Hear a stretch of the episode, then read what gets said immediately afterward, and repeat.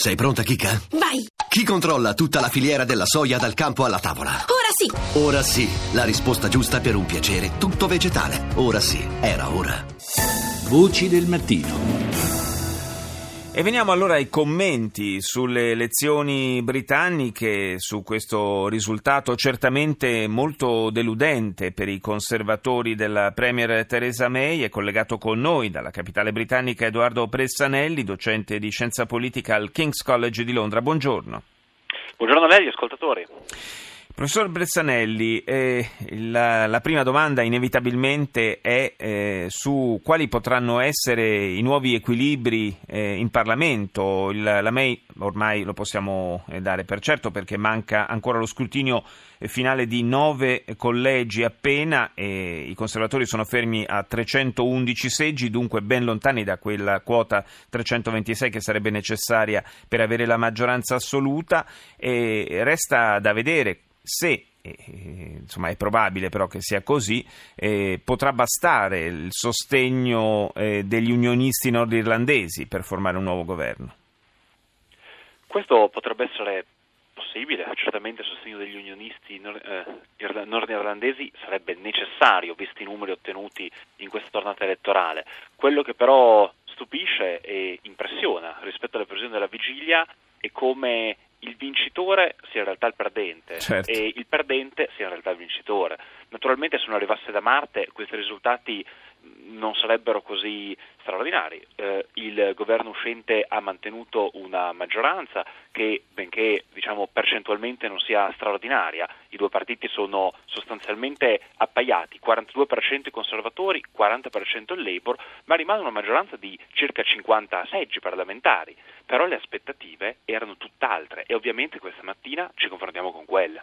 Eh, soprattutto la scommessa politica della May era quella di eh, una, andare alle elezioni anticipate per avere una maggioranza ancora più solida e poter affrontare il eh, negoziato sulla Brexit con l'Unione Europea da una posizione di forza, di, di, maggiore solidità e adesso invece si trova in condizioni completamente differenti. Tutto sommato alla fine eh, era lei ad avere più da perdere e così è stato. Esattamente, ma infatti Theresa May si è messa in una situazione molto difficile, aveva fondamentalmente soltanto un risultato che poteva garantirle una vittoria. Ed era una vittoria straordinaria. Se Theresa May avesse avuto più di 100 seggi di maggioranza, e ovviamente una maggioranza per cominciare, beh, in quel caso si sarebbe parlato di trionfo della Premier eh, britannica, si sarebbe detto che Theresa May conduceva una nazione a negoziare in maniera forte, decisa, con l'Unione Europea e quindi ad avere un successo dalla Brexit.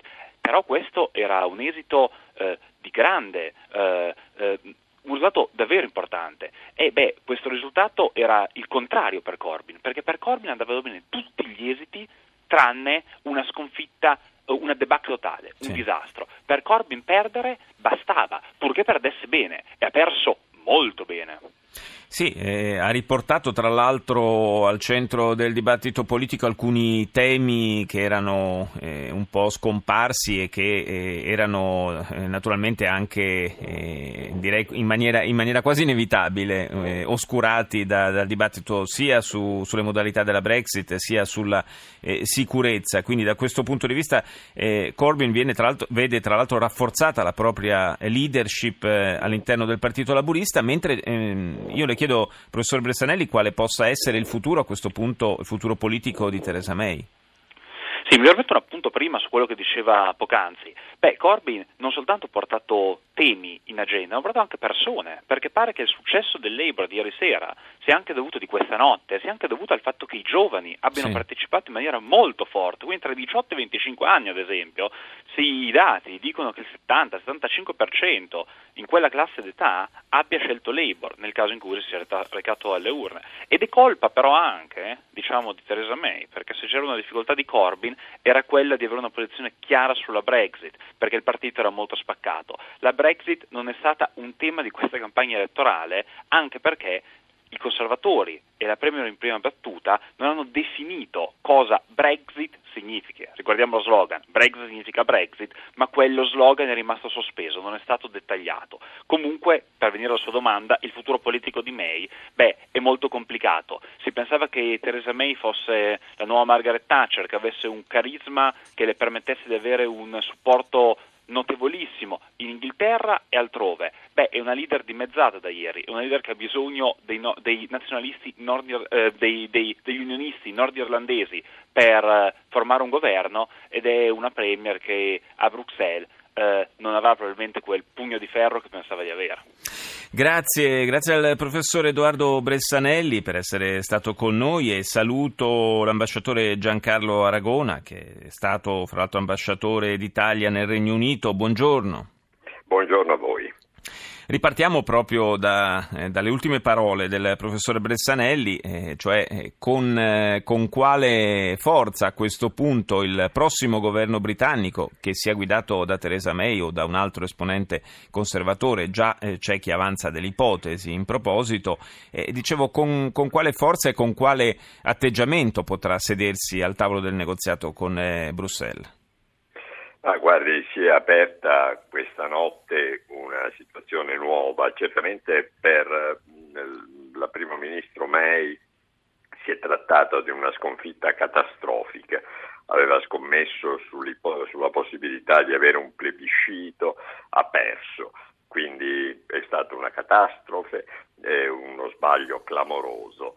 Eh, adesso si apre un periodo di grande incertezza, probabilmente la signora May per un periodo di tempo rimarrà a, a Downing Street perché nel breve periodo il Partito Conservatore non credo che sia in grado di trovare un altro leader. Capisco che ci sono già delle voci, però eh, proprio sconf- questo è il risultato. Eh, il partito si è confermato il primo, eh, però appunto ha una maggioranza e questo impone una riflessione, per cui è probabile che la May eh, rimanga per qualche tempo ancora a Downing Street, ma è solo questione di tempo.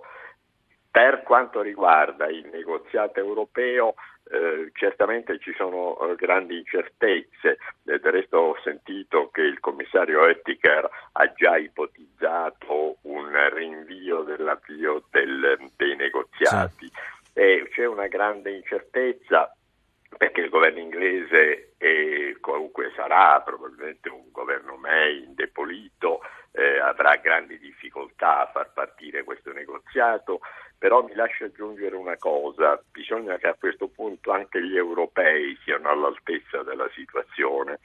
E qui bisogna che anche gli europei si rendano conto degli interessi di lungo termine e che quindi sappiano bene calibrare le loro posizioni senza approfittare di questa fase di grande debolezza del uh, Regno Unito ma sapendo però bene quali sono gli obiettivi dell'Unione. È molto probabile che i toni piuttosto secchi aspri a cui abbiamo assistito sia da parte della May sia da parte anche delle eh, autorità europee eh, nella fase preelettorale si smorzino un po' dopo, dopo questo esito del voto. Una, un'elezione che ha dato anche degli altri verdetti, la eh, quasi scomparsa dalla scena dello UKIP, grande protagonista della Brexit, e la notevole, notevolissima perdita di consensi del Partito Nazionale Scozzese che ha perso, eh, stando agli ultimi dati, almeno 19 seggi, ne, ne rimangono solo 35. Eh, tramonta definitivamente l'ipotesi di un nuovo referendum sulla secessione della Scozia? Ma guardi, eh, questi dati sono interessanti che l'UKIP sia scomparso tutto sommato non eh, deve sorprendere perché ha compiuto la propria missione con il referendum sulla Brexit, lo stesso leader Farage eh, era, aveva lasciato, quindi i voti dell'UKIP sono tornati da qualche parte, tutti pensavano che sarebbero tornati dai conservatori, forse non tutti, in realtà questo risultato fa pensare che poi lo capiremo meglio, ehm, che parte del voto UKIP è andata ai laboristi, del resto c'erano stati parecchi eh, laboristi che avevano, eh, che, che avevano, votato per la Brexit, stiamo attenti a non, che il, eh, l'avversione all'Europa è certamente forte tra i conservatori ma è anche significativa nell'elettorato. Sì, è trasversale, è trasversale indubbiamente. È trasversale. Per quanto riguarda gli scozzesi, anche lì è molto interessante. Sturgeon sembrava una leader piena così di, di avvenire, in realtà ha perso, però è lì quello che è interessante è che una parte dei, dei, seggi persi dagli indipendentisti, dai nazionalisti scozzesi è andato al partito conservatore, anzi in una parte maggioritaria è andata ai conservatori, che è un fatto abbastanza significativo perché la Scozia eh, è sempre stata eh, un serbatoio degli i, i conservatori e dei laboristi, I, i conservatori hanno sempre avuto problemi, quindi c'è stato un grosso rimescolamento, certo il futuro della Scozia, eh, adesso questa ventata dei nazionalisti sembra essersi un po' appanna- appannata. Quello che bisognerà capire è che quanto abbia pesato, perché effettivamente, come dicevano anche altri vostri ospiti, eh, la Brexit alla fine non è stata molto presente nel dibattito eh, pre, eh, preelettorale. E quindi bisognerà capire quanto eh, la posizione di Theresa May sulla Brexit abbia pesato nel eh, orientare il voto conservatore. Eh, io penso che la sconfitta della May sia dovuta a più fattori, innanzitutto a lei, a questi ondeggiamenti, alle contraddizioni, alle grandi carenze che la MEI ha mostrato, i problemi della sicurezza, è stata sette anni ministro degli interni e quindi adesso questa serie di drammatici attentati probabilmente hanno appannato anche la sua performance certo. precedente.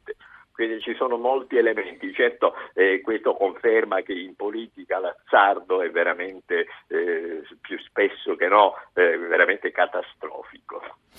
Io ringrazio l'ambasciatore Giancarlo Aragona per essere stato nostro ospite a Voci del Mattino. Grazie ambasciatore e buona giornata. Grazie a voi. Siamo in chiusura, ricordo vocidelmattino.rai.it per scaricare il podcast della nostra trasmissione. Un grazie al tecnico Fulvio Cellini, al nostro regista Mauro Convertito. Tra poco ci sarà il GR1 delle 8. Noi ci sentiamo lunedì. Buona fine di settimana da Paolo Salerno.